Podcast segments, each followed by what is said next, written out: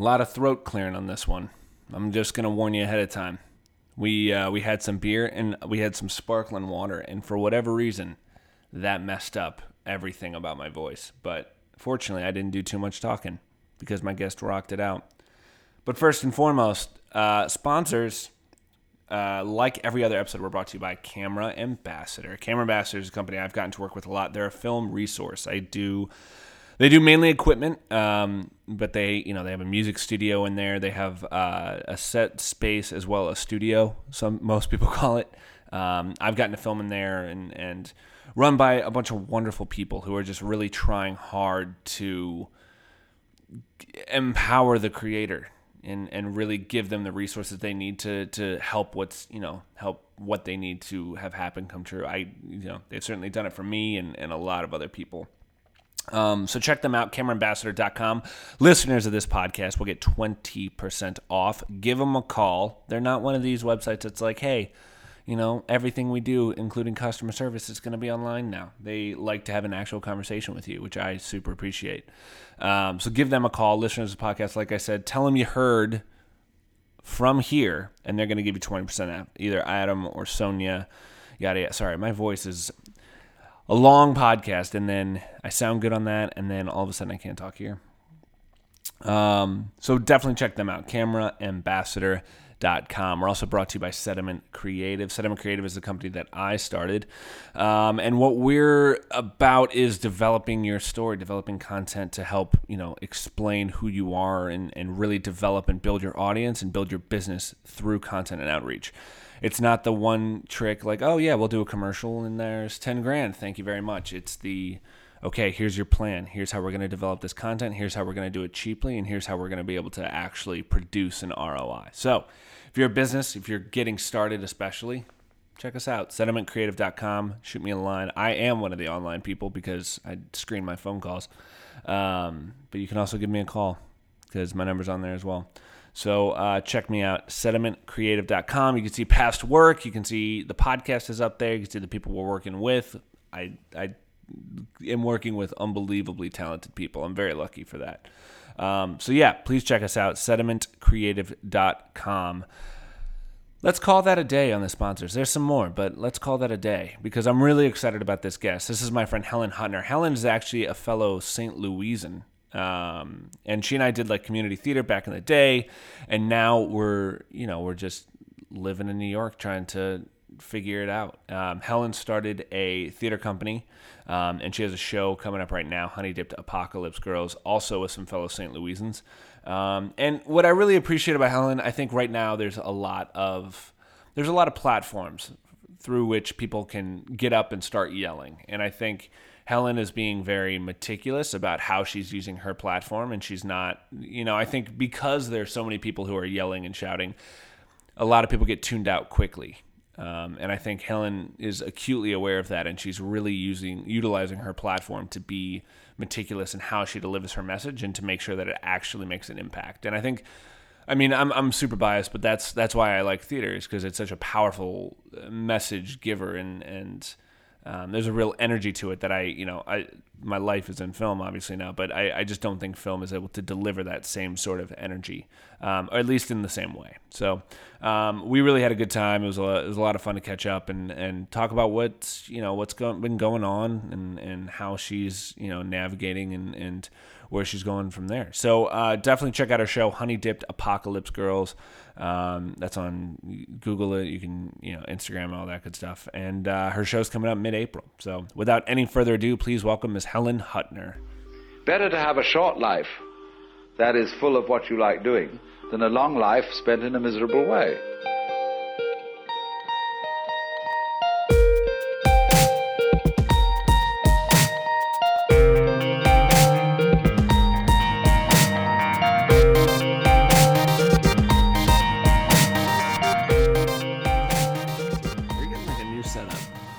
This is going to be a, a, different level. I like you for two reasons. I like you for a lot of reasons, but I figured out you're the first person ever to sit on that side. Really? During this podcast. Oh. Which I thought was, I, I don't know what that means, but I thought it was really interesting. You're the first person to just like. Totally. Yeah, I'm, going to pop here. It's like, I'm going to be, I'm going to be I'm going to walk in. It, it's weird though. It's like, and you're you know you're in my apartment, you're in a new space and all Yeah. that. It's interesting, but I always felt like people like to get on this side of things because Mm-hmm. it's like they feel a little safer. It's like I don't know. Maybe I don't know. Maybe it's because I like to look outside because I haven't looked outside all day. It's certainly a better view, you know, gray buildings and all that. Okay, perfect. Now that I've posted on all my social media platforms. Thank God. Yeah. Thank God. Yeah, this will go live tonight. Oh, perfect. Yeah. Oh, so, really well, excited. since you guys are opening soon, I figured it's better to. I really appreciate that. Yeah, of Yeah. course, of course. So, how did this start? I feel like so. Here's what happened. I feel like I hadn't heard from you or of you since high school. Yeah. And I'm sure it was likewise. Yeah. And then through the terrifying magic of Google and all of that, you Yeah. just start to see things around you that you're like thinking about. Yeah. And I was kind of in that realm of like, who's like creating around me? I, wa- I need to start connecting, especially with like sediment and all that. Mm-hmm. I need to start connecting more with like creators around me and how can we help each other out. And then, shout out to Spencer Sickman. Uh, I started seeing you in my feeds. I started seeing what a weird sentence, by the way. Yeah. Um, but I started seeing you in my feeds. I started seeing you in all of that, and then Spencer was like, "Oh, you gotta talk to Helen," like Yeah. immediately. Um, He's a gem. yeah, Spencer, I know you're listening. um, sorry about that. That happens fucking every podcast.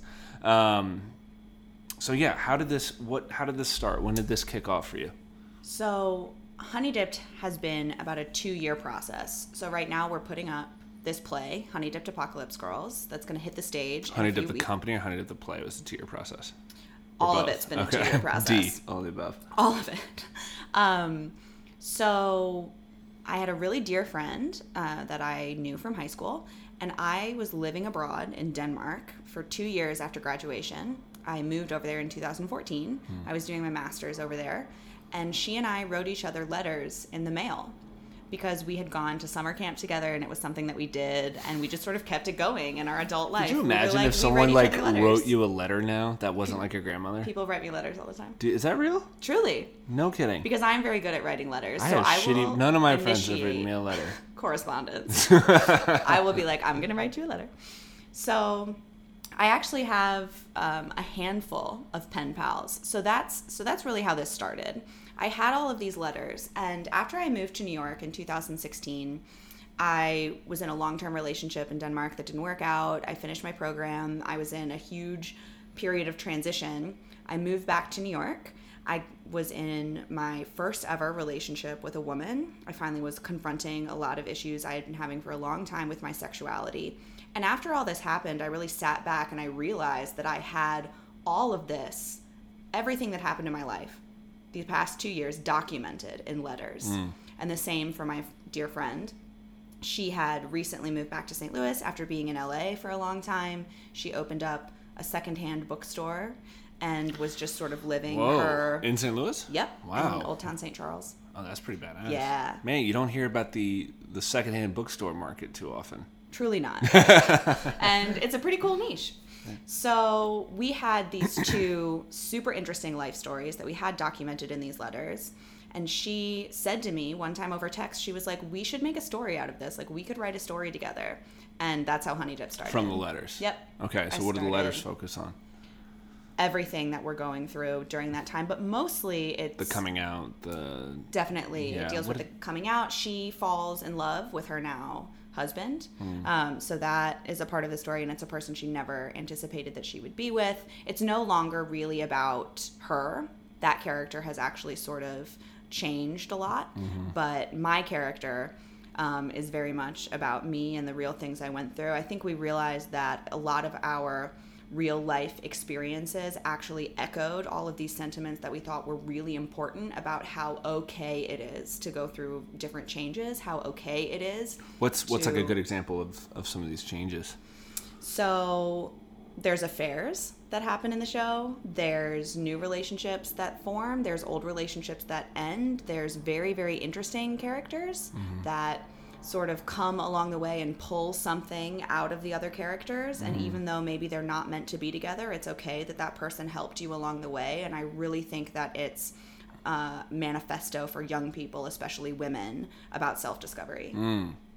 Let me ask you uh, one thing. I keep um, hmm, how do I phrase this? It's like when I sit down to write, or you know, you're working on a project for two years. Yeah. How are you keeping it interesting? How are you not? I mean, there's such a saturation, especially of content now. Like my Totally. fucking job is content development. Right. And the f- the first thing I always have to like deal with, the first question is like, what ROI ROI am I seeing? Right. Because there's so much content out there, you know. Sure. Mm-hmm. And so you know, I have like my spiel that I give. I I had uh, breakfast with a friend Katie today. We talked about the same thing, and it's just like excuse me, as you develop content, especially about the, um, you know, like uh, whatever you want to call it, queer community life, like like everyone's going through different, you know, Totally. experiences and, and things. Yeah. How are you keeping it fresh?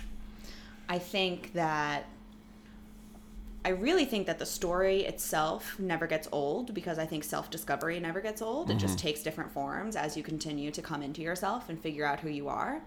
I think the way that we keep it fresh is continuing to expand our creative community, continuing to access different people, specifically women. My production company, Honey Dip Productions, we don't exclusively employ women, but we're very focused on employing as many women as we can for various creative jobs. And I think as you expand your talent pool and expand your creative pool, so simultaneously you expand all of the different perspectives and issues and things that become important to people. And that sort of keeps the story fresh and the content fresh because Honey Dip resonates with everyone on It's an some honesty. level.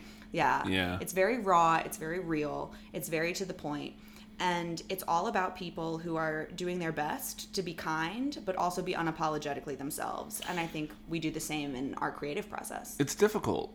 It's difficult to be a human being, Mm-hmm. you know, and that's not a complaint. I mean, it's, you know, you went to visitation. I went to MICDS. We started the fucking game way ahead of everybody else. If we're in a marathon, we started at mile 13. You know what I mean? And like, we're just like, everyone's got their shit. Yeah. And we're so fucking lucky. You know what I mean? Yeah.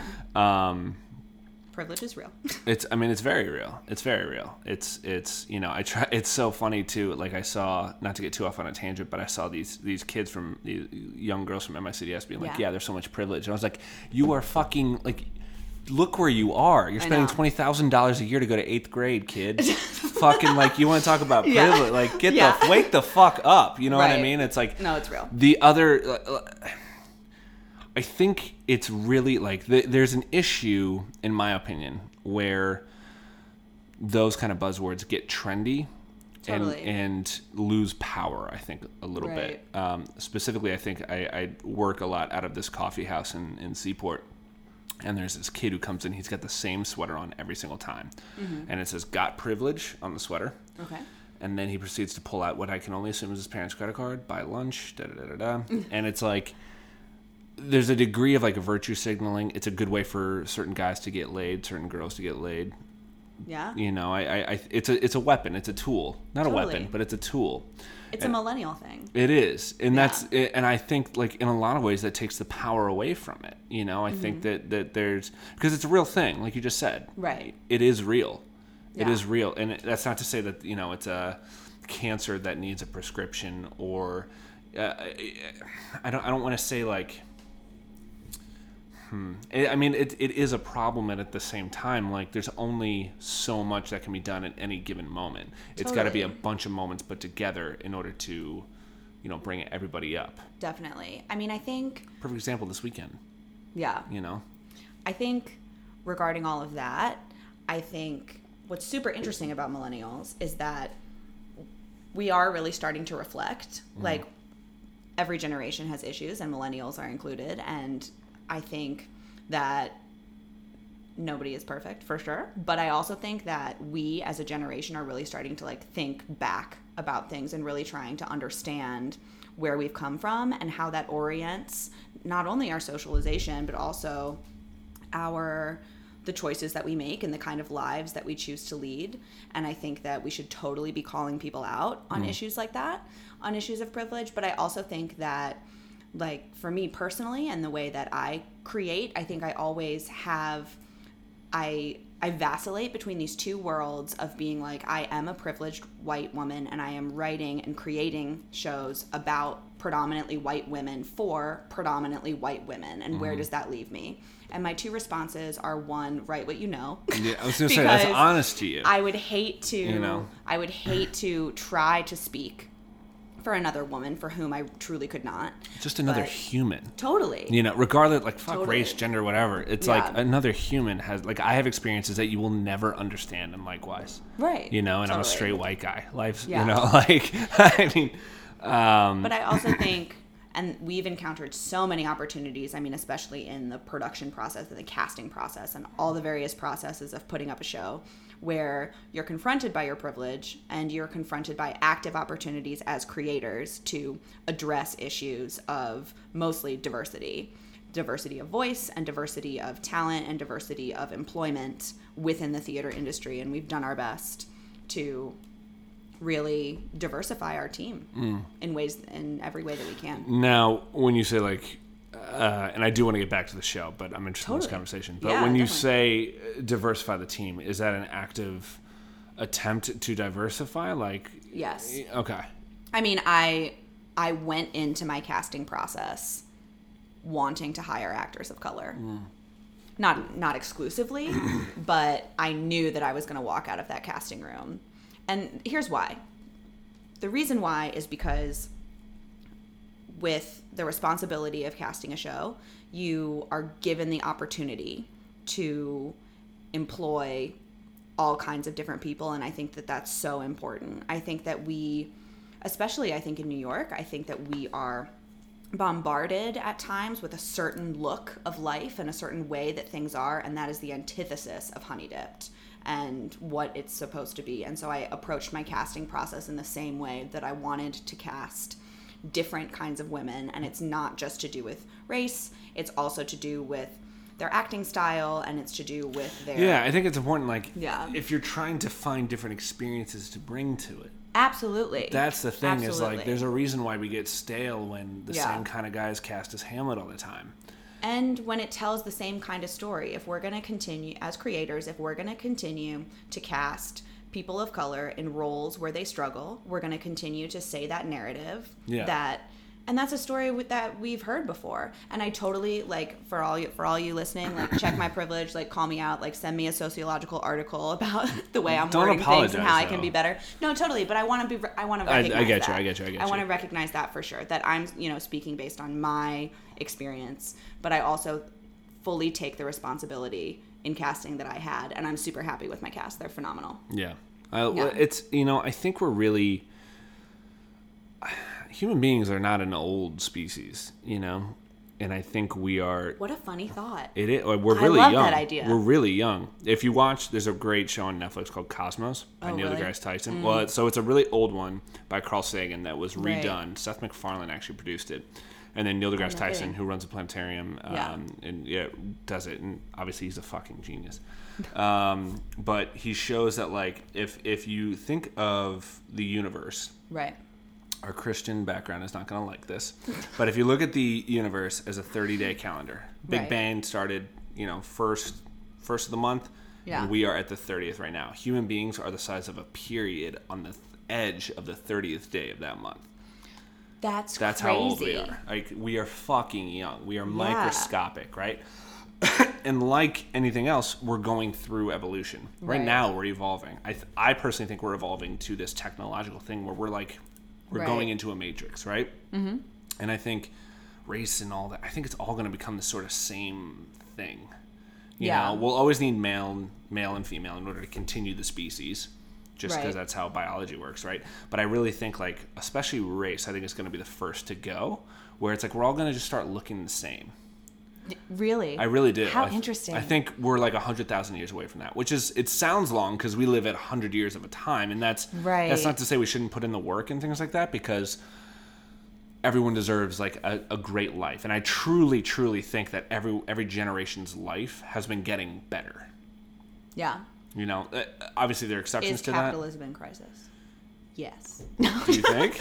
No, I don't know. That's beer. another. That's another conversation. That's like a philosophical, like. I mean, But you know, yeah, but what you say that's interesting though is, yeah, I I wonder about the evolution and the like sort of race becoming extraneous. I can't help but think of that Star Trek episode where like they. Mm-hmm. See, I think of half- South Park, and you think of Star Trek. know, That's right? the difference. You're smart, and I'm a gorilla. A.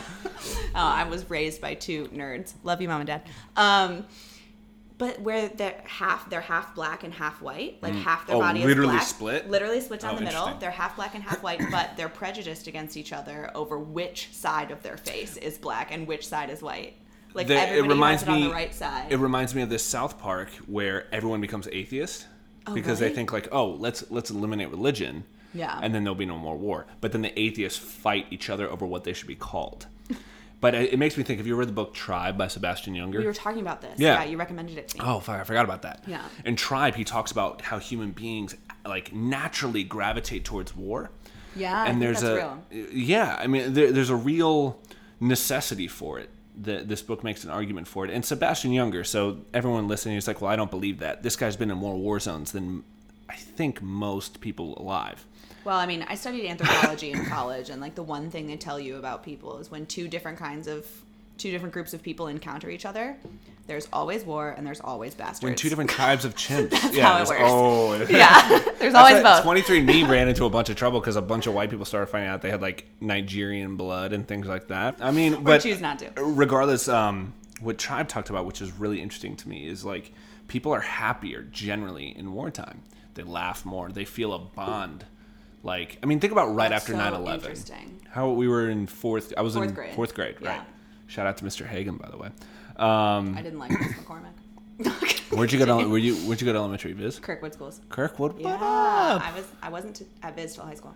Got you. Yeah, I went to Ladue Public for Look at you. yeah. All the St. Louis people are loving this, by the way. Nah, St. Louis like, people love nothing "Shout more than out." the, to talk Everyone about else where around you went to high school. Everyone else is like, I don't fucking care. Everyone's like, "Where's that? Um, Nowhere. That's where." But remember, like 9/11, there was like sort of a like a looking out, Yeah. even at even at the fourth grade level. Yeah. So I imagine, you know, but it was like there was like a real presence to everyone, and everyone Yeah. was like, "You're okay." Well, You don't you we're good. think? Don't you feel that in a sense though amongst our fellow millennials today? Because though we're not in a wartime, we're we're in a super interesting time. We're in a- there's no doubt about that. And I feel like I feel the community, and maybe a part of it is that we live in New York, and everybody is pretty much a fire-breathing liberal, and Yeah. you know unites under the banner Um, of certain issues. But I feel what what age range are you saying millennials are? Because I, I, mean- honestly don't know still. Yeah, um, isn't it? I'm pretty sure that it's people born like from 1990 to into the 2000s. Okay. So it's I'm like- 92. Yeah, same. Okay. So Um, yeah, I think there is more of a divide, though. I think there are. It is New York. Everyone's a fire breathing liberal, unless they're not. You Yeah. Mm-hmm. know what I'm saying? and I, I mean, I was back home over Christmas, and everyone was like, "Rah rah rah, Trump," you know.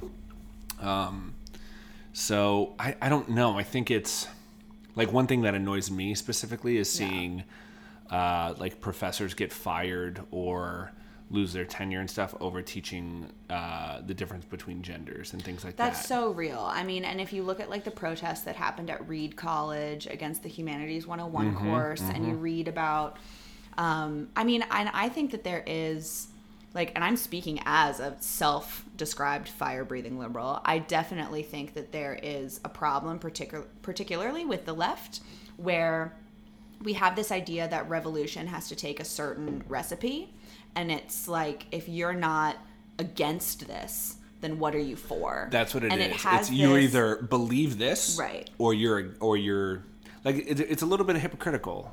well and i would i would say this a lot about my experience living abroad in denmark um, which is when it's where honey dipped begins but Scandinavians, Northern Europeans, um, in particular, have have a little bit of an issue. They struggle with migration and issues of diversity, and really, it can be like described in this paradigm. they're all Vikings. Yeah, exactly. They're no all one like wanted to be up there except for crazy Yeah. white people. But basically, they're like, you know, if A is tolerant of B and B is intolerant of C, then what is A's relationship to C? So, like, if I, as you know, a woman, am tolerant of you, a employee of an organization who refused to get refuses to give birth control to women, then am I by proxy intolerant to women themselves? So therefore I can't be tolerant to you on the basis of tolerance. Yeah. That's like the problem with the left that It's it's, a great one. The conundrum I always use too is there was a bakery who refused to make a cake for a gay wedding Right. on the grounds of well, it's against our religion. Right. So now uh, my fire breathing liberal friends had a conundrum where it was like, well, do you believe that everyone can practice their religion, even if it means discrimination against another group? It's You know, hard. it's- That- well, tolerance is hard. Adversity is difficult. And I think there's such a desire to make it black and white. It's just Mm-hmm. not. Like bottom line, it's just not. You know, Yeah, like I I, I, fully believe that there are people who are very confused about how they identify as a gender. Yeah. But to say that there's no biological foundation for gender is I hear you. It's it's like not. It I doesn't make any sense to and me. this came out this came out in the me too movement and a lot of Mm-hmm. a lot of things happening right now. Like are there differences between men and women? Obviously yes. And i i choose to like actively live my lifestyle by as opposed to really picking apart the differences between men and women is to really just highlight Mm. what i think women do in a really unique way. And that's how i run my company. And that's how i created this show. Because i think that the female voice is important. I think if we just give it the platform that I believe it deserves and I believe has just been negated over time out of not malice but tradition. yeah. And you know, I think that's really important. It's it's it's a shift from negativity to positivity. Mm-hmm. You know, it's um, one thing I became acutely aware of is how much I complain, yeah. even not thinking I'm complaining. Right. Just like, ugh, today I'm so tired. Yeah. Like even that, now you're like shifting your energy level, right? Yeah. And I think um, to your point, it's like giving a platform and speaking on it. It's not, excuse me, fuck this. Right. It's rah rah rah this. right. You know what I Totally. mean? And that to me is such an important shift because if we're trying to throw negativity, if we're trying to like throw a wet blanket on something, right. all your energy is going to tossing the blanket out. Totally. Instead of lifting up what you know, whatever it is. And I think I talk a lot with my hands. It's beautiful. all over the Nobody place. can see it because they Yeah. can just hear you, but it is truly lovely. There are like a couple videos of this podcast, and my hands are like all over the place. And my friends are like, "What the f- like? Stop! stop moving." No, I love that though, and I think that, um, I, yeah, I think that there's a lot of truth to that. I think that if we, instead of trying to create a platform that suppresses negative thought, if instead we create a platform towards a positive thought, whatever that Yeah. is, whatever that is important to you, whatever message that is, I think that's just a totally different way to approach it. Totally. Now, before we get back to the show, I have to ask you Yeah. your thoughts on this past weekend with the marches and all of that. Oh, March for Our Lives. Yeah.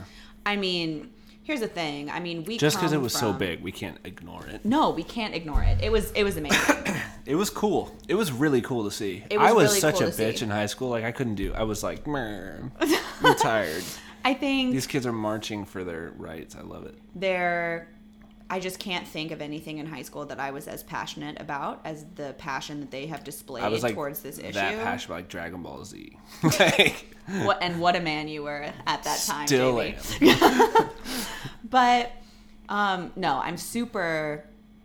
I just couldn't be more um, inspired Mm. by the young people marching. I think that there's so many conversations that happen with it. I mean, you have to understand. I approach all of this having been um, an anthropology sociology double major in college. Uh, that's why I'm curious Which- as to your thoughts. yeah, I mean, because because you I have double the, major sociology as well. you have the converse argument where you have people saying, you know, like, oh, there are young people of co- color who deal with this kind of violence in their lives every single day, but now that a bunch of white kids are dying, it's become a national movement. And I think this goes back to what we were saying about, you know, like issues of tolerance. I can't help but think that, you know, it's a slow process. Social mm-hmm. change doesn't happen overnight. And I believe a lot in our generation that we're able to look back and check our privilege and reflect and move forward. But ultimately, ultimately, how much good is coming from this movement? That's- so much good. That's my so thing. Is it's like good. I agree with you that it's like yeah, it's fucked up, but now the issue's there. Like at least there's a march happening. Totally, and I agree it's a fucked up history on it. And that I mean, and that is privilege. That is white privilege, 100%. living its life. Yeah. for sure. But it's also, I think, shows that the tides are changing, Mm-hmm. and I'm just I'm really hopeful that other issues are going to be addressed. I mean, personally, it's not a difficult issue for me. I don't own a gun. I've never owned a gun. I don't fire a gun. Like I don't know. I just feel like I. I'm, I'm outdoorsy. Like I grew up, you know, in like Missouri, like farm country, just like everybody else, but that we grew up around. was gonna but say, not everybody. Not everybody that we grew up like around everyone else in the world. everyone else in the world grew up on a farm. No, um, so you know like i have family members who you know like have a musket so that they can you know like shoot a Shoot wolf duck or if it like something, yeah. approaches their you know hound dog but you know for me it's a no-brainer to ban semi-automatic weapons yeah, I mean, so we're talking about two different types of weapons. i mean a thousand percent We're also talking about the issue I, or the, the the comment I can't stand is like the Second Amendment argument because you're talking Yeah. about a group of men who said, okay, this will do for now, right right? This will be Yeah. good for now. and also like we can't we can't talk about the law in that rigid way one It's written on a piece of paper Yeah. from a bunch of dudes who are writing with feathers. Like, let's so like, come on. Like, I loved a sign. There was one sign I loved at the march that said, "The Second Amendment was written when I was three fifths of a person," and it was a mixed race young man That's amazing. holding that. And I was like, "That's so real. Like the times have changed." Yeah, I think I mean, too. Like uh, people are just interpreting it to their benefit. People Now- are just like, Yeah, I want my gun. Well, the other Second thing too is we have a lot of politicians who have the NRA so fucking it's far so inside real. of them. The NRA is, and and people just don't think about that. Like I don't know. Like I just people Like, are crazy. like I'm Tomi Lahren's tre- tweet where she was like. These kids are like marching for like no reason. At least march for something. It's like, girlfriend, it's straight up called up March for Our Lives. Like they are marching for their lives. Like now, I'm starting to worry that you can't read. Like, I never thought you were smart, but I thought you were literate. Because initially I thought like, okay, like these politicians, like they must be in quite a conundrum here because they must, Mm-hmm. like any logical person knows this is an issue, but they also Yeah. want to remain in their job, and unfortunately they put themselves in this position. The NRA is like the mafia. I think I think our political system is going to change. I mean, as It much as to. I dislike Trump, I think that it was a statement that there are issues, and clearly, I think- a lot of Americans believe there are issues with our political system. I think people will look back. I think the Trump presidency will prove to have been actually a very positive thing overall because it will have shown God, I hope peop- you're right. I think it will have shown people like, oh, okay. Yeah. I mean, it's it's illuminating issues. I'll say that That's for sure, and I am forever And the it's showing the power that people actually but I'm not going to say anything positive about that human Cheeto. it's so. I mean, it's it's. Look, there's no denying he's an idiot. He's an arse. Like like Yeah. he's a bad president. Let's. If you disagree, I'm sorry. You disagree, you're wrong. I I think here's the way politics, in my opinion, has always gone is is sort of a zigzag, Mm-hmm. right? And we're we're just on a pretty we're on a zag right now, Yeah. right? I mean, like people forget, Obama, very presidential person, not Yeah. a perfect president, far from. Same with every other president before him. Everyone's had issues say so. before. I mean, it's it's just like every president's had issues Sure. because it's Yeah. it's an impossible job. You're one person. You're intended to lead an entire country Mm-hmm. and and the free world and make decisions. Like there's no I.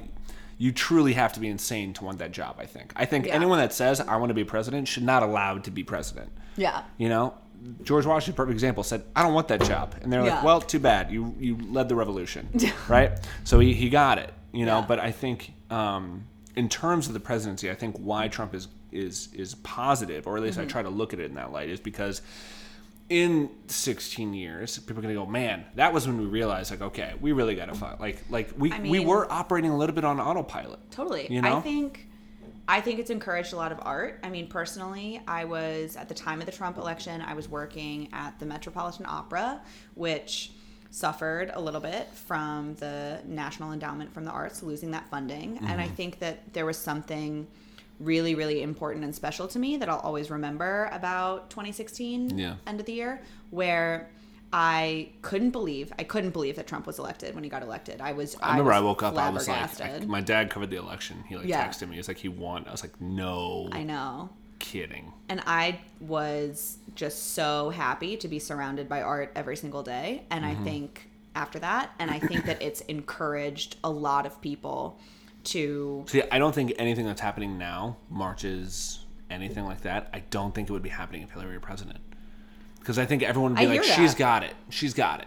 But now what it's done is now people think like, no, we have to take control I because they're not doing anything. Historically, like this is what happens. We ebb and flow between That's what I'm saying. moments of We're just in conservative an- backlash and moments of what I would argue is progressivity, like Mm-hmm. people really making change. So it'll be super interesting. I mean, and I think a lot of historians would agree that this is historically precedented. Mm-hmm. The notion of, you know, what I would say is moving backward to move forward, but I don't think that Well, I mean, everybody if that you way. look But- at if you look at what those historians are saying, Yeah. they're like some of the most calm people because it was almost expected, and they they see what's Yeah. coming next. You know what I'm saying? It's yeah, not. that's true, and I think that's very hopeful. So Yeah. I would love to jump on that bandwagon. I mean, but, the Persian Empire had a guy who said a warlock gave him the his leadership, and he just was killing people. Like that's what they were dealing with. Was well, a warlock said that I should be ruling. yeah, All right, so listen to me. Like, like Yeah. it, 2018 is still the best time to be alive. Totally. Especially as an American citizen.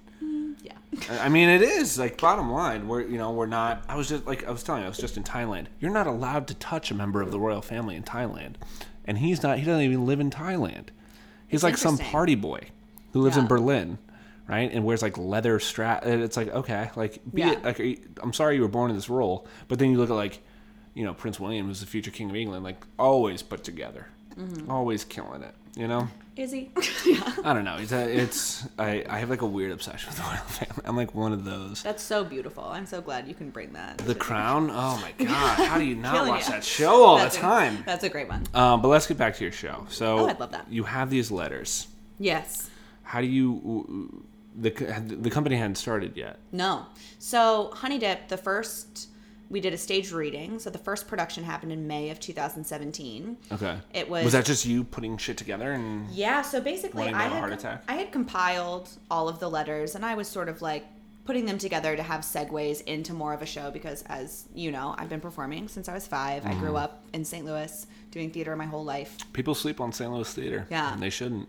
It's St. Louis has what? I feel like they have how many professional theaters? I mean, at least like 20. when I moved here, I was actually surprised at how renowned the Muni was. Oh yeah. Yeah, I didn't. I didn't realize that yeah. because like you grow up and you hear about it, obviously. But I was like, well, we live right next to it. Of course we Oh, hear about exactly. it. You know. Yeah, We're very talking about toasted ravioli. No one else fucking knows. I know, right? Yeah. certain things get publicized. The Muni's great. Um, St. Louis has a lot of professional theater, so I was very fortunate. We were very fortunate to grow up surrounded by all of that. I think that St. Louis does have a high caliber of theater. I mean, and I'll say that having been fortunate enough to perform um, elsewhere and all through college and perform. I mean, we performed with now Broadway stars. Oh, and, totally. You know, like yeah. yeah. We were we were really fortunate with that performing. I've performed a couple times at the Edinburgh Fringe Festival. Did you? In London, yeah. Did well, we went Stroh and with all that? Visitation was my first time No I went, and then I went again. What show? Yeah, we did. Um, I remember he uh, he invited me and I couldn't afford it. Oh, really? Yeah. was, yeah, that was a great show. Um, it was called A Piece of My Heart. Female nurses during the Vietnam War. And then I did all sorts of other things. Um, I, per- I performed in Copenhagen while I was living there. And so, anyways, theater's always sort of been in my blood. I Mm-hmm. detoured a little bit, or not detoured, but detoured, um, and was focusing on anthropology and sociology. I did my How, master's. how did that happen? So I found it in college. I fell in love with it. I got my master's in Did cultural you fall in love with it, or was it a f- like a rejection of theater? Oh, definitely not. Um, Okay. I performed all through college. Did you? Um, I actually performed in a super cool show my senior year that was all about a shooting at an elementary school, which Whoa. the 20 year anniversary of which was yesterday. What school? Jonesboro in Jonesboro, Arkansas. Hmm. It was an elementary school. That was a really cool show that was wi- written by um, one of the survivors of the shooting. She is an actress named Mary Hollis Inboden, and she was on. Um, She's now what twenty? yeah, she like five, I guess. older i think. I think she's in her 30s now. Um, and that was that was a super cool experience but that is such a prime example of how theater and art can speak to what's happening at this time in our lives. And that's really where honey dipped was born. So we had this stage reading in may. I had all these really cool letters. I approached one of my colleagues at the time who i knew was a singer songwriter named molly and i was like would you like to write music for this show that i'm doing and she was like yeah that sounds cool send me the script I sent her the script and she was like, I'm so in on this project. She joined, and um, Megan Faddis, who you know, um, one of our St. Louis gals. Mm-hmm. Shout out to Megan Faddis. Shout out to Megan. Faddis. Played my girlfriend in one play. What a beautiful thing. I'm t- like, And now she plays me in a play. does she really? Yeah, so she plays How lucky character. are we as people? To know Megan Faddis. Shout out to Megan. So lucky. And goes. Uh, she teaches class at Current. She does. Yeah, go Go row with go, Megan, Like, all of you. with Megan at Current Fitness. Yeah, she's a great instructor. I went to a class. I lived to tell the tale.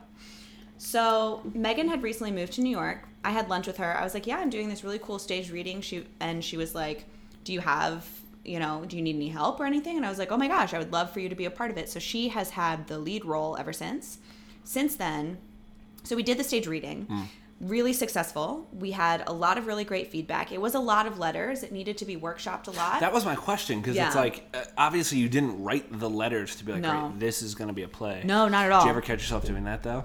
Never. Like Never. Oh, I'm such when an I asshole. was no, when I was writing Honey Dip Truly, well, when I was writing the letters Mm-hmm. back in the day, I, I never thought that they were going to go anywhere. Oh and that's God, what's so, so great about it. That's It's- what's so great. It's so like a thousand percent what I was feeling and what I was going through and the thoughts that I was saying to one of my best friends. And so basically, Honey Dipped Round 2, which is now coming up in April of 2018, a year after the stage reading, is completely workshopped and dismembered and rebuilt with a lot of the original music. More songs have been added. But what it's really become now is this beautiful narrative amongst women. And we have super cool modern dance choreography that Megan has choreographed. Molly has written all this indie guitar style music. And the beautiful thing that's happened is that it's now morphed to encompass so many other stories. Like Molly has been with us since day one writing music, and now one of the characters is based on her. Hmm. So we've really encapsulated her voice. What's her voice when you say based on her? Like, I, obviously, Molly's voice, yeah. Molly's character in the show, who's called Laura, really what she realizes is that um, she goes through a relationship that doesn't work out. And it's a very interesting relationship that really expands her mind in a lot of ways and touches on issues of polyamory and things that Molly herself had not experienced before. and she um, she really loved this person Yeah. and then it didn't work out. And she had to go of through this phase of realizing that she can still be this awakened, new, different person, Yeah. Even if she's rejected by the person that drew that out of her. So just because you discovered this Hmm. treasure doesn't mean that it's not mine, because it's me. You know, after they I'm like leave. going through that a little bit. I, I think a lot of people are. That, and well, that's well, what I think we that's want. like the hard thing too. Is is when you start talking about We want Honey Dip to speak to you. that's the thing but Yeah. uh, you know it's it's when it focuses on very real people Yeah. there's a degree of like well i'm not going to relate to this I mean, you know And I don't think that's true at all. I think that everybody in the audience, I mean, this is like a hard stance, but I'm going to take it, Jamie. I Do think it. everyone in the audience is going to relate to one of the characters too in hard Honey of a stance kidding The men, the women, they're all so real. Yeah. One of those people is going to speak to you. And I said to Molly even the other night, she was like, I can't remember what we were talking about, but she was like, What has been the most fun part for you about writing about me? And I was, and now Molly is one of my best friends. She's my roommate. And I was like, Molly, it's been the fact that I watched you go through this super transformative time, and now I get to write that character as the heroine that I experienced, Yeah. as the woman who took back her life into her own hands. Like that, that's the person that I know. That's the person that I watched go through all of this. So it gets to have that really cool take on it when you get to create something in the form of a play that not only is super collaborative in that it cashes in on the immense talent that we have in this city from acting to dancing to writing to producing to casting which we have a killer team of five kick-ass ladies who did all of this for honey dipped apocalypse girls. But more so than that is that you get to listen to their voices and how that shapes the work that you're writing has been such an amazing experience for me a challenge a huge challenge did you i was really going to say did you find because you know these people like i need to paint them in the most positive light possible? No. And i think i paint all of the characters myself included in not the most positive light in the most real light. Mm, how did you do that? So the play handles a relationship that I was in, a relationship with a woman, which was very difficult. One of the more difficult relation, well, the most difficult relationship I've been in. because it was your first relationship with a woman or, no, or was it, w- it was. Okay. Well, yeah, it was. My, I had I had dated women before when I was younger, but this this was definitely my first real relationship with a woman. okay so was that the difficult or was it No. just like a difficult relationship like she was a difficult person I think she was definitely a difficult person. we've been there we've all been there. I think I think more to the point, um, and what I tried and the way that I tried to display my character, which she's fully aware of this piece, by the way, because I do think that there is something Yeah, fundamentally wrong about um, writing about somebody's life without them, them knowing. Although, don't we all do that as artists? But that's another Yeah, conversation. even if you're not trying to. Right. You know? So, but that what's really important about that, I think, and what I've tried to display in Honey Dipped and Write with Integrity is that we exacerbated each other's demons in a way that, despite the fact that we loved each other deeply, and I believe that that love was very, very real, um, but it wasn't. It wasn't right, and it didn't work. Sometimes there's buttons and you just push them. Totally. And know? so, and I am an imperfect person, and the character that I have written that's based upon myself is an imperfect character. And I think that you really see that. I think that that's hard, but I also think that it would be such a disservice to write a piece that wasn't real Hmm. to what happened and wasn't real. You would hate it. I would hate it. That's Even if I was like, I'm like- perfect and pretty and frolicking through this field. That's what I'm saying. You know. Yeah, it's always like uh, you ever seen the movie Antwone Fisher? Mm-mm. Great movie. Mm-hmm. Um, it's about this guy who like, and he just comes out. He's looking like he went through a lot of hard shit, but like, Yeah. guess who's the hero? you know, and it's like there's so many times in our lives where we just are the villain. I think the women in Honey Dipped are heroes for each other, and that is the greatest thing about it. Yeah. So they interconnect. It's not They like do. A, okay, cool. All of the stories do interconnect with each other, and we have. Is that real, Mm-hmm. or is that the narrative aspect of it? It's real. I mean, there are some obviously embellished parts of the show just for the sake of theater and what we do and making things work and be feasible. Um, so, I mean, when you cast Megan Faddis as yourself. I'm kidding. I'm kidding. LOL. yeah, she's gonna love that, by the way. Um, so there are some scenes that are fictitious and the fact that they didn't really happen, but all of the interactions between those characters are, I mean, totally possible with Yeah. everything that they were going through, and definitely serve a purpose to keep the story going, and are not unreal um, in that way. But yeah, and we have two male characters that are played by the same actor, Alex Bracken, another St. Louis. Shout out to Alex. Shout out to Alex Bracken. Super excited to have him on board. And that's also a really interesting thing. We made the decision to have one male actor play two characters. One, because um, they are smaller, both of those roles. And two, because it was really a statement about how important the narratives are of uh, the four female characters. I was hoping it was like because all men are the same. Because they're all exactly the same and they're all Alex also, you don't want to sleep on Bracken. I mean, Bracken's one of the most talented guys. Absolutely. You know, like, Yeah. he and I were both up for best uh, actor in St. Louis, and No he kidding. naturally won because he's the man. But Yeah. um, yeah, I mean, he and I got to work together a lot as kids, which was I say kids. We're Mm-hmm. I know. 26 now. We're we still, were we're yeah still young. we've been doing this for so long yeah. but i do think that there's such a difference and i've been really accosted by this in such an amazing but also challenging way in really deciding to put up my own show in this city to That's- open up my own production company Yeah. How much? If you don't mind, me, like how much does this cost? Let's. How many nights are you doing?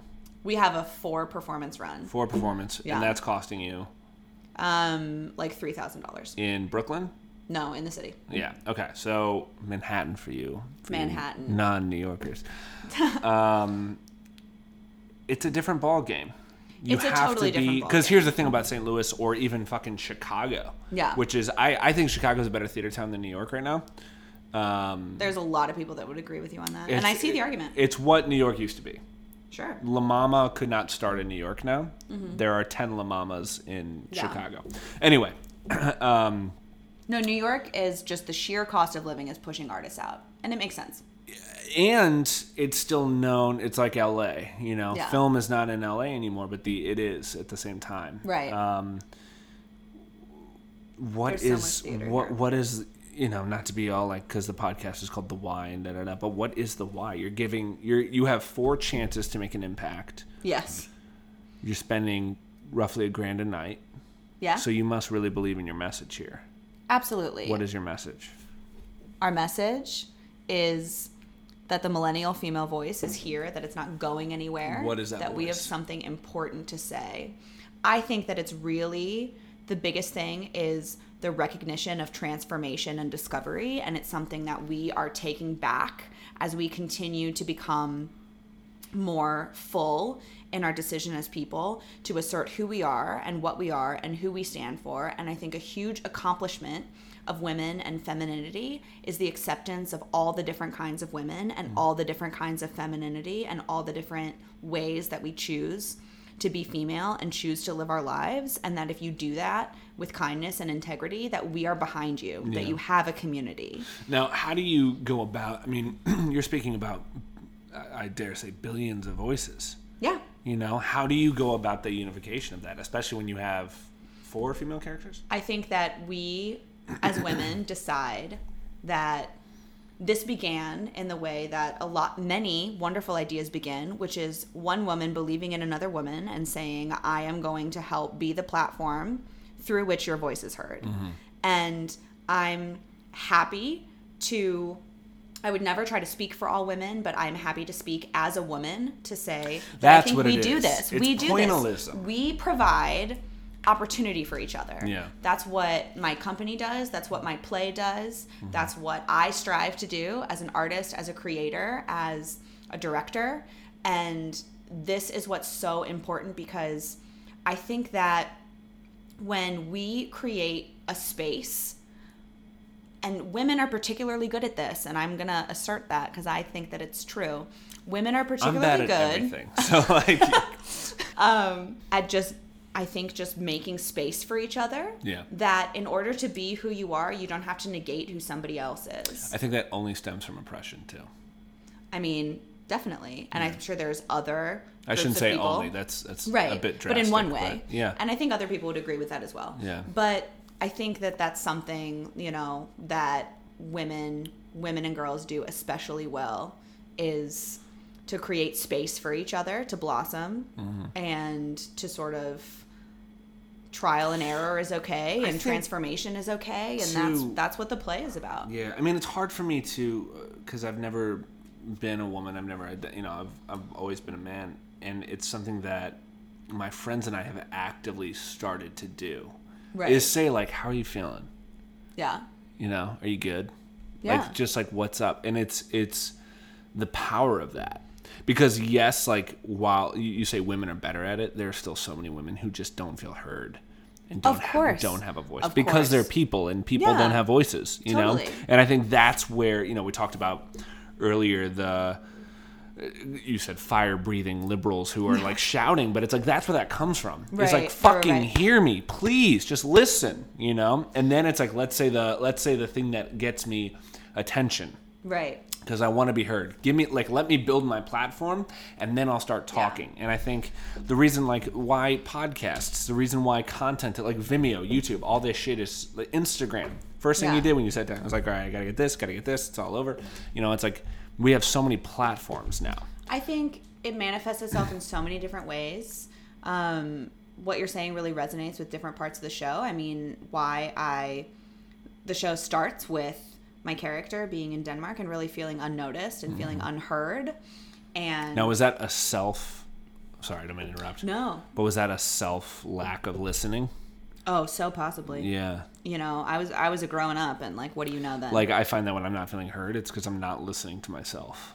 I think I wasn't listening to myself. I think I was trying very, very Clearly, you hard weren't. I mean, to like, fit myself into You a life that wasn't meant for me. But I think I wrote a like I wrote a really interesting poem about it at one point, thinking about my time back in Denmark, where I said, um, like, why can't you ostracize me the way your people ostracize anything strange? Because I'm beautifully strange, and at least then I'll know I'm noticed. yeah, like- there's almost the like you're not even hated.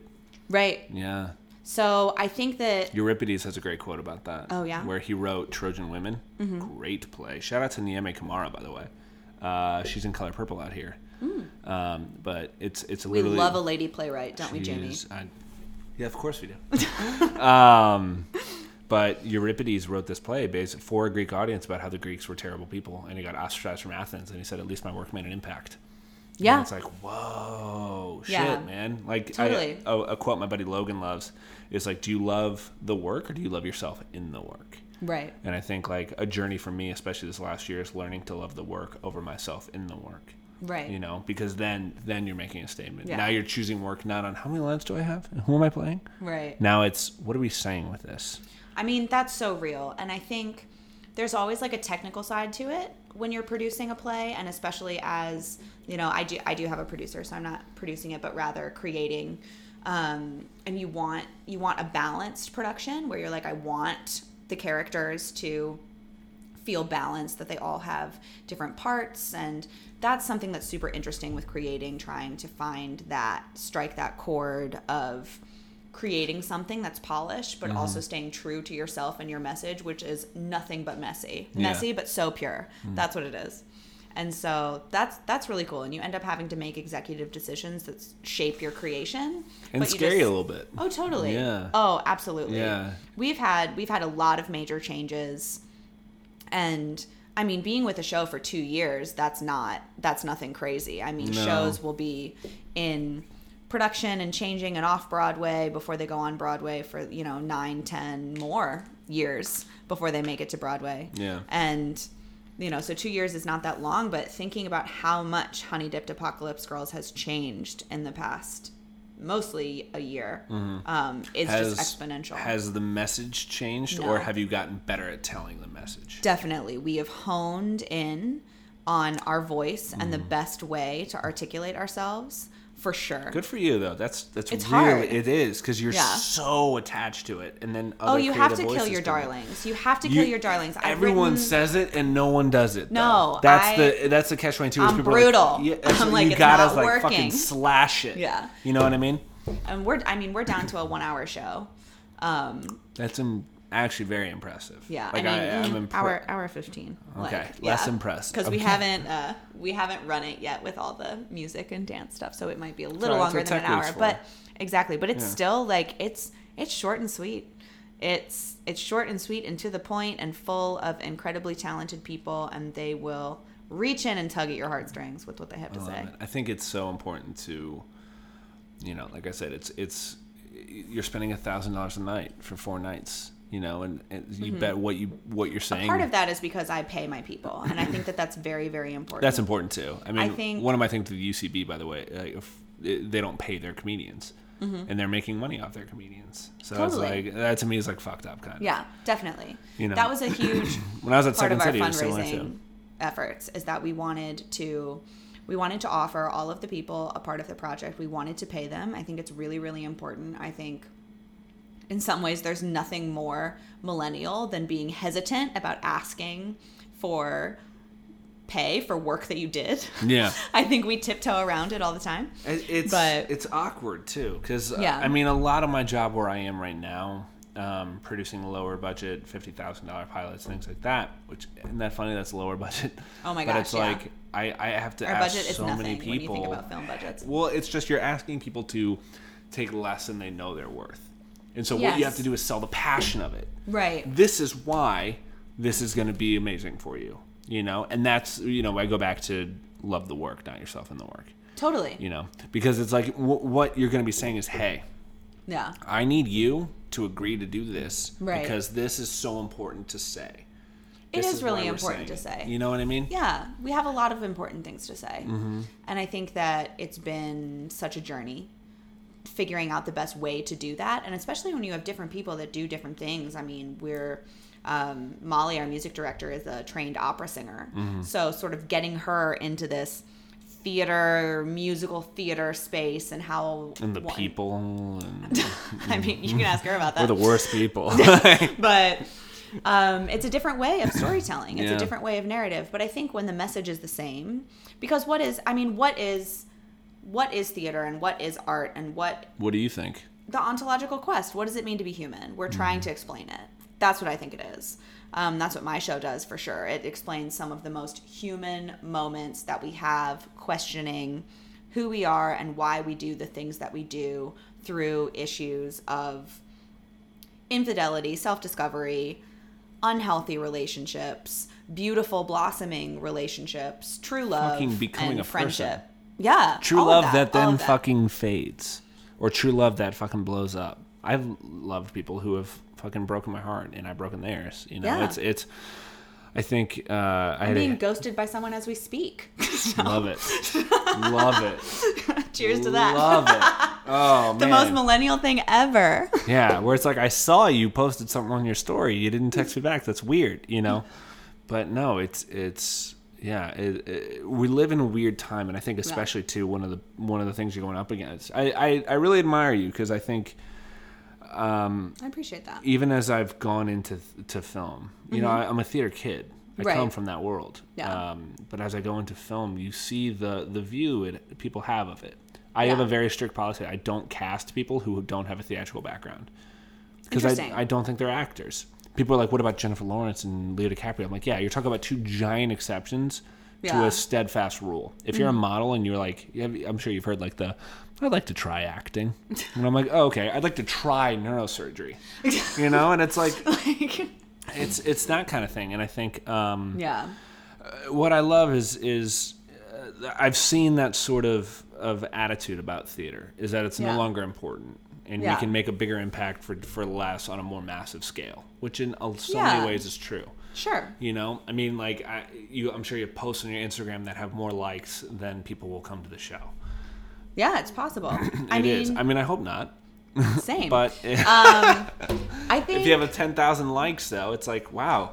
I you know my biggest shows I ever did were 5,000 audience or something like that. Sure. But it's like yeah, and we have a small theater. That's what I'm saying. Yeah. You know, and it's like that was that was like I'm gonna throw up. you Yeah. know? So at most, at absolute most, you're getting 450 because you were like, all right, you stand in the corner, you shut the fuck up. No, you know, anyone asks you, you walk out, right? Um, and it's like, but what you're getting is a connection that I think we've really lost because I of do. social media. I think live theater is so important. And I mean, Mm-hmm. it's not just because I grew up in the industry. I mean, obviously, I have a passion for it, and that can't be denied. So I'm speaking from a place of being very, very biased. Yeah. But I think that when you get a bunch of people into a shared space and you share something together, there's something very special and collective about it. Mm-hmm. Um, I mean, people can argue that this happens with religion and, you know, with all other kinds of things, but. I think that there's something very, very important about witnessing other people's stories. It's that an energy too. totally, Totally. 'Cause, and like, that's happened for centuries Yeah, I mean, in like different ways. Jon Snow tells a story that we can relate to too, where we've all felt like the bastard child, right?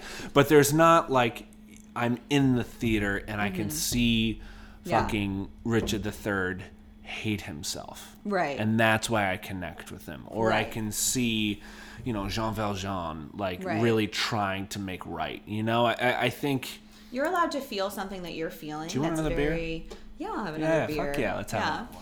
Um, you're able to feel something that's really, really pertinent to your life, and it's somebody else's experience, and that's just something that's so beautiful about it. That's what's so beautiful about theater, and I mean, it happens in other venues, it happens in film, and it happens in, you know, but that's I think every, what we're doing. Every medium speaks differently, though. totally. Like nothing makes me feel great as quickly as music. Right. You know what I mean? And I love like music's my favorite medium. I wish I was a better musician. Mm. You know. Um, Same. and you know this guitar sitting here is very out of tune.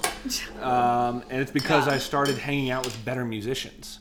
Yeah. And like I was like, oh shit, like these are real fucking music. You know what I mean? well, we were talking about this the other day, and I think that it's super, super important when I can't remember what it was that you asked me. I feel like you asked me about owning a production company or being a creator and what was the most important thing. I think that was the question. And I said the most important thing, and I totally believe this, is that if you can't do something the best to your ability, find, Find and who- employ someone who can. Because that is where, and I think that sometimes there's a negative connotation with creators and artistic people, and, you know, because they live in this super passionate world where they're very in touch with their emotions and they want to do things a certain way, and the way it manifests itself, well, it's Yeah. either trendy or it's not, and hence we have amazing Broadway shows, and hence we have incredible, interesting artsy theater on the fringes of society, and we have projects that are failed. And I'm, it's because the way that that passion manifests itself, it's either going to speak to people or it's not. But what's most important is that I think if you, as a person in a position of power, having some control over the way a story is told and the way an artistic project comes into production and you're like, I'm not the best person for this job, but I can hire who is, or give opportunity to a developing artist who is going to do this a thousand times better than I am. And That's- enjoy it. And enjoy it. That's what you need to do. Yeah. That's what you But need you're to do. I mean you're you're ahead of your time and think or ahead of you're ahead of us by thinking that because so many people want to be the jack of all trades. Well, I will tell you that I know it to be true, and if nothing else, then this process has completely like emboldened me to wave that flag Mm-hmm. because of if you, collaboration. if you have to psych yourself up for something, Yeah. you're already losing. I think Like I fucking hate sales. I have to do it for my own fucking Sure. company. But I literally I sit there, I meditate for 10 minutes before I can do it because I hate picking up the phone. I hate having the awkward conversation, but I have to do it. I'm literally working until I can hire a person to do it for me. Yeah. You know what I mean? And then I it sales and then it's going to be exponential growth because I'm going to find someone who likes it. Same Yeah. thing with art. If you don't like fucking After Effects, Right. find someone who likes After Effects. I think more importantly, if you have, and for theater specifically, which is what I can speak to in my experience, is if you have a person, if you have like a casting agent, for example, we worked with a phenomenal casting agent. Her name's Kate Lumpkin. Kate Lumpkin Casting is incredible for both um, equity and non-equity actors. She has access to a talent talent pool that we never would have gotten if we just held auditions and publicized it somewhere. On like backstage or whatever. Exactly. Yeah. And Yeah. she, you know, and some of our actors are equity and some of our actors are non ec, which I also think is important because I think, Are you doing technically a showcase? yes. Okay. Yeah, we're Yeah. technically doing Seeing an a lot AAA of showcase. those. It's the way to go, and I'm going to Yeah, tell you why. Okay. um, I'm going to tell you why. It's because um, I think as a director and as the owner of a production company that um, I think actors' equity is very important. Obviously, I believe that actors have rights and they deserve to have health care and they deserve to live and have a living wage. But I think what the problem is is that it has so many stringent rules that are then difficult for developing shows like young people who take their equity card Mm-hmm. i'm sure you're familiar with it i was offered my equity card at 18 i don't know if you were I but was definitely not. I was so far from it. but um, that's a very very tender age to accept actors equity because then you will be barred from Yeah. participating in any show especially out like outside of New York. outside of New York Yeah. Mm-hmm. that's young and developing and on the fringes. You can't just take a show that's a two week contract for X amount of money that's going to be cool. Exactly the same. Because if they can't pay you equity wage, then I mean, you can opt out of it or you can apply to be a showcase. Like there's ways around it, but that's something that's super difficult and it really. Um, and I'm sure that somebody who was more well versed in actors' equity and what it means and their protocols and stuff would probably, you know, contradict everything that I just said. But as a young creator Mm-hmm. currently in development, it's, you know, it's hard. Well, and then there, all of a sudden, because for one, you know, I was very cool not being union for a long time, and then all there of a sudden there's a so many non-union who are successful so talented. actors in Oh this city. And it's because they don't want to be stopped Yeah. from doing the kind of work that they want to do. And so many people, I think, especially in our generation, and especially in New York, where the hustle is real and you have to make ends meet, are just like, I need to take whatever jobs I can get. And they're happy living a sort of freelance lifestyle where they do a handful of different things, theater being one of them. and they get to work. Yeah. Like at the end of the day, the dream, remember when we were fucking 16, is let's work. what was the dream York. when we were 16? I wanted to fucking be a working actor in New York. That's a beautiful thing. That's it. I think I wanted to be Got married. it. Like, got it. Was still hungry. You know what I mean? Like, you know. Oh, how times have changed. Yeah, it's so. Uh, you know, my mom was always like, when I was younger, I wanted to own multiple houses, and now I own multiple houses. I want to kill myself. And I'm like, That's the funniest and most mom and, thing yeah, to say and I'm ever. like, yeah. When I was younger, I wanted to be an actor. I was an actor for a long time. I think what really spurred me to go behind the scenes and start writing and creating is that I wanted I wanted much more control over the kind of story that I was telling than I was getting Mm-hmm. Yeah. as an actor. And I really felt like It's so funny. That's was- how I moved into producing. I was like, they should do it this way. I mean, And then I was like, oh, I guess I'll do it. creation can get stagnant based on what is trendy and what is cool and what is interesting and i think that like the commercialization of theater is like such a huge representation of that if you go see the lion king on broadway um, as incredible as that production is and how talented the people are i mean don't get me started on julie taymor because i'm very I was, uh, opinionated John Weir but- is one of my old professors. yeah At Loyola i mean Chicago. But you will exit that show and you will walk through a giant gift shop trying to sell you. Why do you think every Aladdin's little getting bumped right King now? Trinket that's ever Yeah. existed, and like the Lion King is a super important story, and that narrative is very real, and it's something that a lot of people identify. I'm not trying to negate that at all. I'm just saying, like, as an industry, what kind of stories do we want to tell? Because as a member of that industry, I've decided to take way more control over what that is. And I mm-hmm. think a huge part of it is because I am in the millennial generation, because I am a woman, because I know a lot of voices that I think don't have a platform to be heard. Mm-hmm. And I think that that's going to shape the kinds of art that we're creating. It sounds.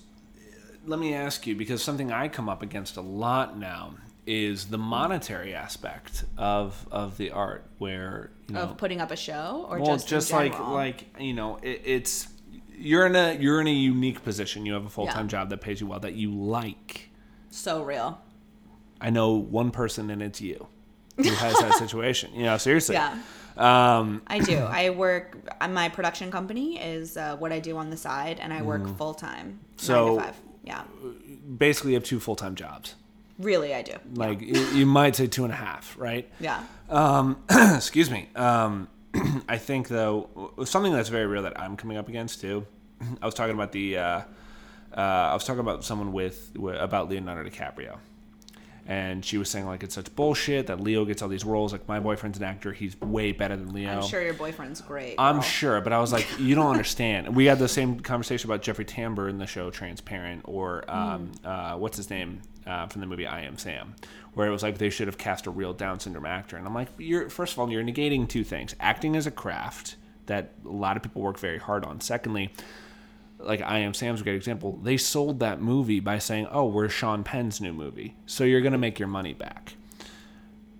Or That's hard. It's hard. That's what I'm thinking saying. about what you can cash in on, and I mean, So how do you it. how do you differentiate the art from the business? Like with Sediment, what I'm trying to do, what I'm doing is telling stories Yeah. for companies, and it has Yeah. the added bonus of paying my rent, Mm-hmm. and I get it. Like everyone I'm working with is is creatively satisfied because I'm not That's like great. if it's a McDonald's commercial, I'm not telling the story of like, well, this is sizzling bacon. Yeah. It's the stand-up comedian who can't afford shit, and McDonald's always has his back because he Yeah. has five dollars for a meal, and that's it. You know. I think the way I negotiate it is that I do everything in my power to embolden the people that I can, to support the people that I can How so? by actively seeking out voices that I think need to be employed on this scene. Okay. I I'll tell you right now, both my casting agent and my producer, Kate Lumpkin and Kelly Mackenzie Weaver, they're phenomenal. Both of them. This is not the only female written, produced, and funded project that they are working on this year. Really? Yeah, they have a handful. I love that. Some that they're working on together, some that they're working on separately, but that's important. What's important is that you have a project that was written by women for women about women, and then you have other women working on other kinds of projects like that who are contracted on this project. I Mm-hmm. mean, that's an active choice because I'm sure that there are many, many, many wonderful male producers and male casting agents, and I'm sure that I would enjoy working with them. But this project Mm-hmm. is about women. Did you find that that limited you? Not at all. Okay. Yeah, I think that it gave me immense opportunity because I think that when you decide, when you make a decision one way or the other in a direction that you're going to go, it shapes your project. And our decision that we have always taken on this project is that we want it to be about women and we want it to be focused on women, telling women's stories. And because of that, we have just cashed in on so many incredible female artists in the city. Hmm. And as I've said before, we have male artists that we're working with and that we employ. Good ones. Yeah, I mean, really if- good I mean, ones. Bracken's nothing to sleep on, you know? No, definitely not. so we're really excited about that. It's not an exclusion by any means. It's more a focus. Mm-hmm. Yeah. It's more that that's the focus That's of it. our work. That's it. I think it's that's that's the key, and I think, um, man, I don't know. It's it's hard too. Like I, what I'm really most impressed with is getting heard, putting the microphone up to you, and and really like creating a voice with that because there Mm-hmm. there is so much and like I myself get struggled to heard to be heard rather, and and I'm working with creators who really want to do like um, the director of this pilot I'm producing right now. Like he's Yeah. Hmong American and he's never seen a show that he can possibly relate to, so he's fucking making it. Right. And getting that voice heard is so hard, and that's Yeah. like my biggest you know the biggest job I have right now, and it's Yeah. it's. Um, not because like, yes because of how I grew up and and who I am and all that, but more I'm very lucky in that I always had a family that was willing to listen to me, and I've always had friends that wanted to grow and and so Yeah, that's my important. thoughts were always Community heard. is real. Yeah, yeah. I think I think Honey Dipped is unique because it's our stories. I mean, this will this will be my fourth produced play, but it's Mm. My first autobiographical piece. It's hard to So, watch.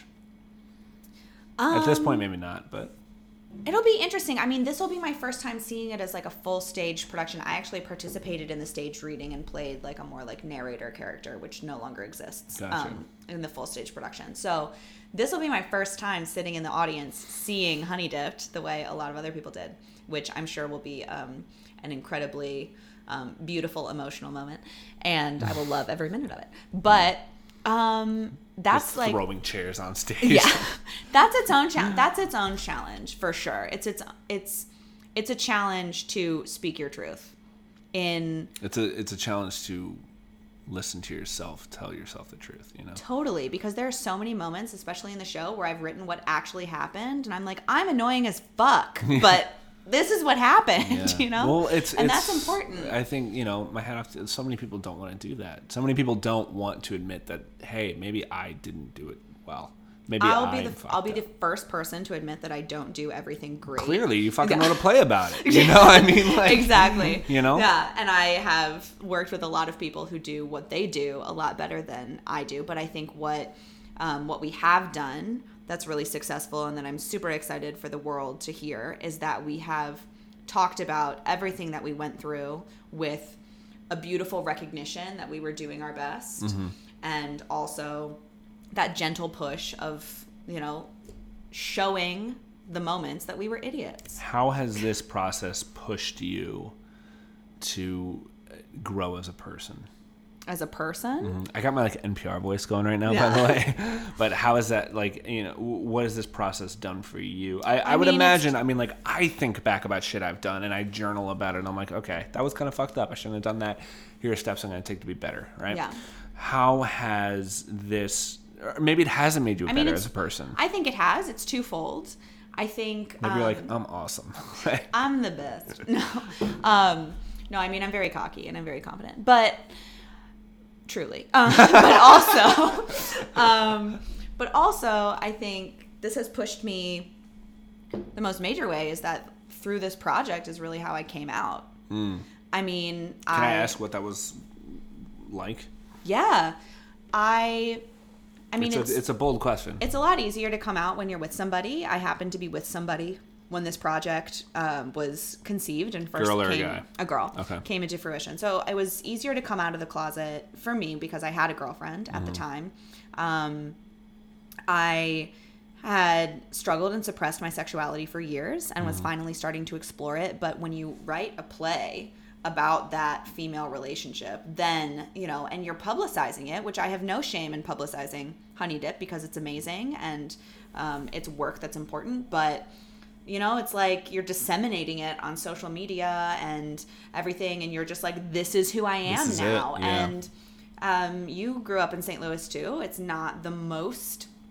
I mean, St. Louis City itself is actually very progressive. I was gonna say, I think it's you went to all girls Catholic school. That's true. I did. you know. I mean, I had I had a lot of issues with it, and I think I, you know, I still struggle Mm-hmm. with my sexuality in various ways. I think we all do to some degree, but it's I was gonna say, I'm, uh, you know, it's everyone I know does. Even if it's like something as like, what do you like in bed? it's like one that thing, kind of thing. it's one thing to you know have your you know private sexuality in your dating world and it's another thing to show up on the New York theater scene and write an all-out play about Mm-hmm. I a will say though, I'm gonna call heart you out. I'm gonna call you out, and that I know Really? you, and I know you would never do it any other way. That's so real. so you know, for one person, it might be like a little blog or a self journal or whatever, and you're like, no, fuck it, I'm writing a play. Everyone's gonna see it, and that's it. You know? Yeah, unapologetically myself. That's another message of Honey Dip. Yeah. So that's true. But so personally, it's challenged me to really not shy away from who I am and the fact that I am a bisexual woman. That's how I self identify. Um, and I currently date women. Um, that's, you know, that's like a whole nother conversation. Bi erasure is real. Uh, but Love it. basically that happened through honey dip but more as a creator and as a writer i think that my greatest challenge came in all of the things that we all go through that all of the characters go through that are not pretty and are not nice and are not things that are fun to write about but are mm-hmm. things that are so important for us to hear and how to tell those stories and speak for other people with you know respect. Mm-hmm. I mean because that's what when you're writing an autobiographical show that's about six real people six people that actually existed three relationships that happened Let me pause you. exist With that- current they're all alive Were you biographical for the other people, or were you getting them involved in the writing process Yes. too to keep it more autobiographical? Yes. So I interviewed. So every single person um, that's a part of this show, one of the characters has became fictitious just because that was the best way to write the show. But the other five characters are based on very very real people who are all aware that this show is happening and who were a part of it. Some of their writing um, is what encouraged. So like some people that I was working with, I was saying I'm going to develop this and turn it into a show, and they were like, okay, let me like write down some of my thoughts and send it to you. Other people, I sat down on a couch with a recorder and interviewed them Love and it. wrote the scenes Fuck, based on that. that. So they're involved. They're like actively involved, and of course, it's my interpretation. And as the playwright, I've now written the whole show. The original Honey Dipped Apocalypse Girls was co-wrote, but we've since moved on um, and lost some people who were involved creatively before, um, and now um, it's just me.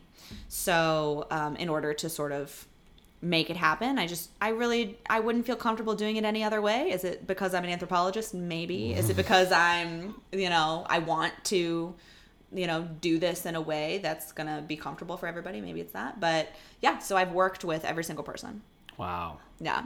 In So- order to bring this show to life. What's coming out of this? What you know? You you have your four days. Totally. Right. I mean, we would love for it to keep going. We have way more material. So a part of the reason we've capped it as an hour, at an hour is because we are showcasing it for mm-hmm. another investor potentially to take it, develop it and move forward. But ultimately, I think that this story is a really unique way to do theater. It's a really unique collaborative way to tell personal narratives. Mm-hmm. It's um, very vulnerable. It's totally vulnerable, Yeah. and that's what we're showing up to do. And I have other, um, I have some other projects in the works, so I'm not necessarily. I'm super open minded. I would love for Honey Dip to keep going, but I'm not on the Honey Dip train for life. I'm not Mm-hmm. um, working on this project with the intention. well, you're going to can- develop new things to talk about. totally, You know, exactly. like we all are right now. Yeah. You know? So it's it's so funny. I try to remind myself like in five years we're gonna be like, God damn, I wish I could just go back, like just be like struggling in New York and do the whole thing. You know, again, it's like Yeah. I don't know. Anyway, sorry. No. I think that's I think that's so real. But yeah, so I mean, what are we looking to accomplish in this four in these four days? I think um, these performances are really special. I think that all of the people that involved are involved in Honey Dipped are really special. So getting to see them do what they do best and create and perform their art, that's a part of what we're doing.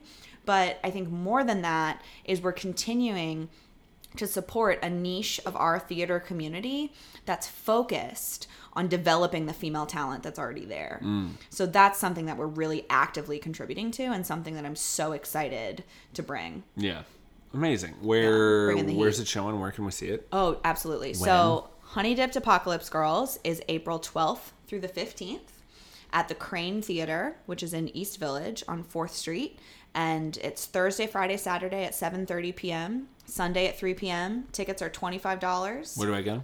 You can go to www.honeydippedgirls.com for more information and to see our trailer and to meet the artists and all this cool stuff. And we also are all up on that Instagram at honeydippedgirls. There's a fundraiser on Tuesday. There's a fundraiser on Tuesday, Tuesday, April 3rd. We will be at Nobody is Perfect in the East Village from 7 to 10 p.m. Happy hour Such that a whole bougie time. East Village play. I, I love it. it's truly not, James. It is very local. So all the Brooklynites, all the Manhattanites, you can all come.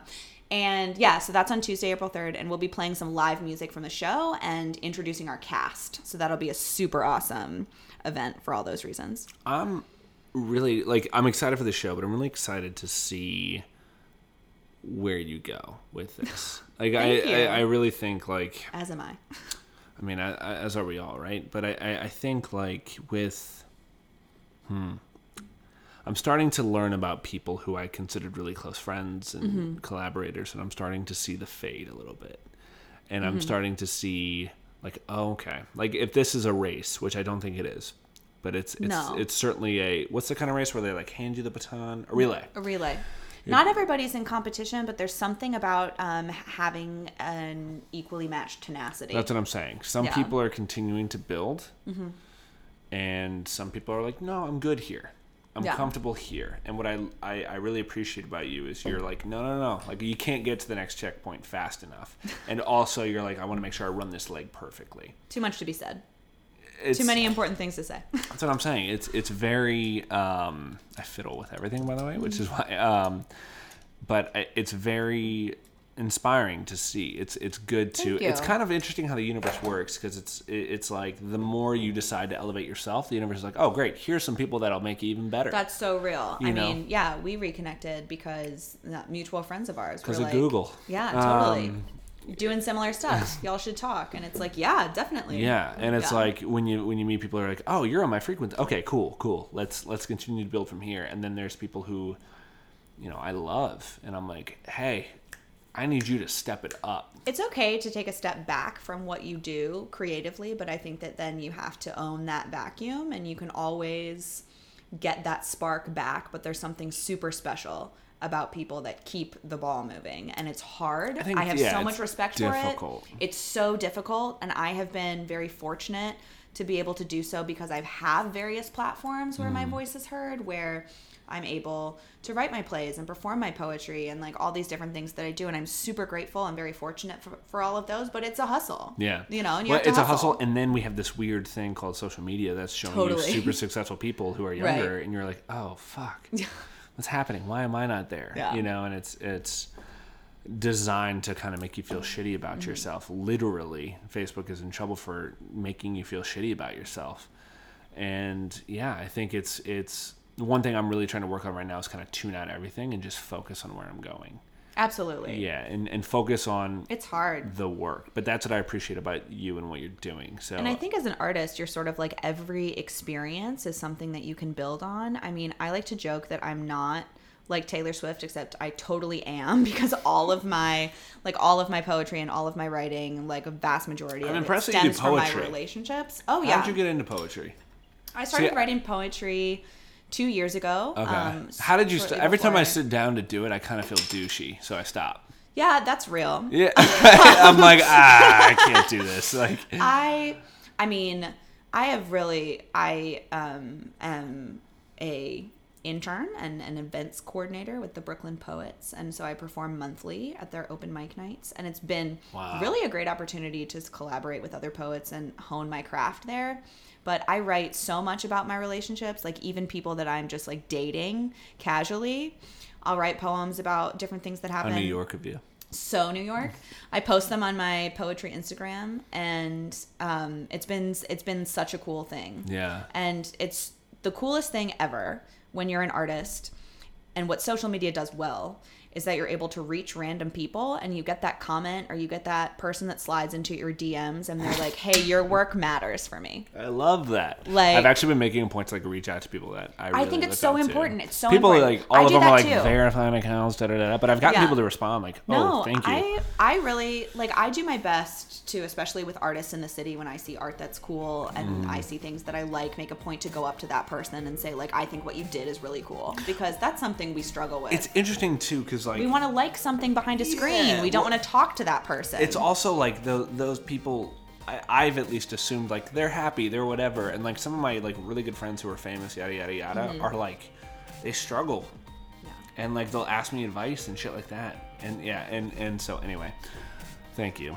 Absolutely. This is a lot of fun. This has been the best fun. I got the wrap it up thing, and I got, I got locked into the conversation. You know, I am a one woman production company. There are things that there are things we got to do, But yo. no, this is this is hands down my favorite podcast I've done. Oh my gosh! This Yeah. well, this is my first podcast, so it's also it's my favorite. It's also my favorite. Thank Cheers you. to that, Jamie McKinney. Thank you very much. Thank you so much for having me. Yeah. This has been awesome. awesome human being. Helen, thank you so much for coming on. Please check out Honey Dipped Apocalypse Girls on Instagram. Uh, check out their website for all the dates. Um, they have some really great content out there as well. And hit the fundraiser on Tuesday. Helen, thanks so much. Coming up next week, uh, Mr. Sagan Schultz, founder of Well Well.